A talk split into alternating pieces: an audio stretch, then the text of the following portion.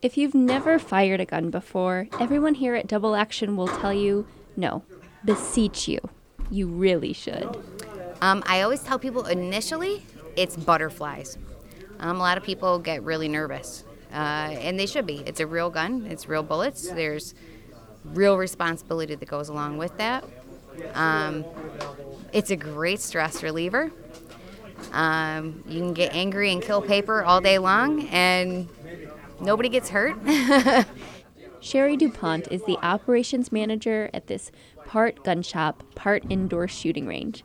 She's relaxed, standing behind a display case filled with all kinds of firearms, and she can rattle off every detail about them. I'm like, yeah, ask me the barrel length on any Glock, and I can tell you.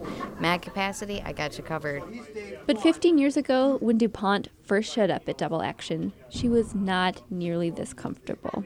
My husband was bringing a gun into the house, and we had two small children, and it terrified the crap out of me. I come from a hunting family, but fear was how they taught it. Don't touch it. Don't touch it. Don't touch it. Don't touch it. So, to get familiar with the weapon her husband was bringing home, DuPont practiced using a few handguns. I came off the range and I was like, yeah, okay, that was cool, you know. And then the shop's owner said she should try one of his rifles. He handed DuPont this small mother of two, an AR 15. That's a semi automatic rifle, which is the civilian version of what the U.S. military uses. I came off the range with the biggest grin on my face because it was so much fun. That same type of transformation happens dozens of times over in any given evening. Customers walk into the store almost like a doctor's office. They check in and wait straight faced for their names to be called. But after time on the range, they emerge chatty and energized. Every Wednesday, Double Action hosts a competitive shooting league. A couple dozen people gather here for the event, some of whom have been doing this for the past 15 to 20 years. Men and women sit around in folding chairs telling stories, talking about politics or last night's news. Others just take in the banter. Sit here, we spend 15 minutes shooting, but we spend two hours talking and just hanging out. That's Dennis Briesmeister. He's been around double action for over a decade and is an evangelist of the shooting sports. But if you ever want to come, seriously, call me up and, and be more than happy to bring you know bring something for you to shoot that'll be comfortable. You'll enjoy it, guaranteed. You'll enjoy it.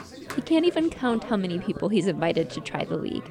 And so many of these people, like we just see them from the league, you know, year to year, and you just become, I think, life, lifelong friends, you know, and. and People go bowl every week, but we come shoot every week.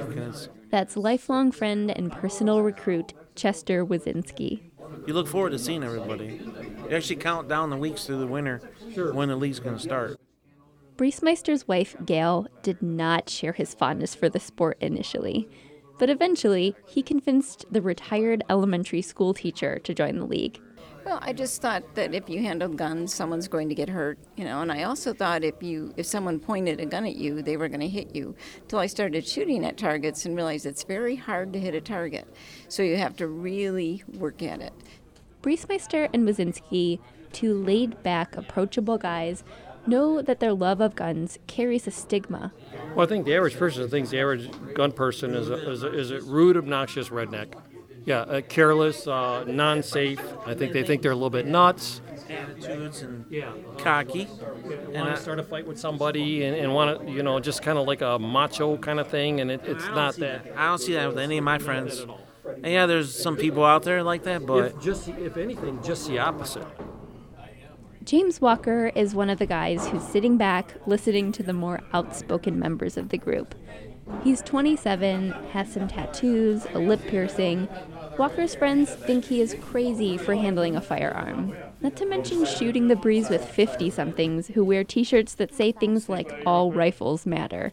Um, I'm definitely one of the youngest, so it's it's really interesting to be around uh, you know people that have a lot more experience and you know even though that we're all in the gun community together, I feel like a lot of people here do have a lot of different viewpoints, different worldview, just from growing up in a different time period. And I like that guns are the common factor in all of us. So even though we disagree, you know, on certain things, we always come back to you know well you know, we're friends. You know, we're here, we're in the community together, we're here every Wednesday.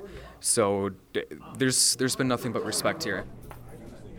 People here say that just like there isn't one kind of firearm or shooting sport, there isn't one kind of person who uses guns.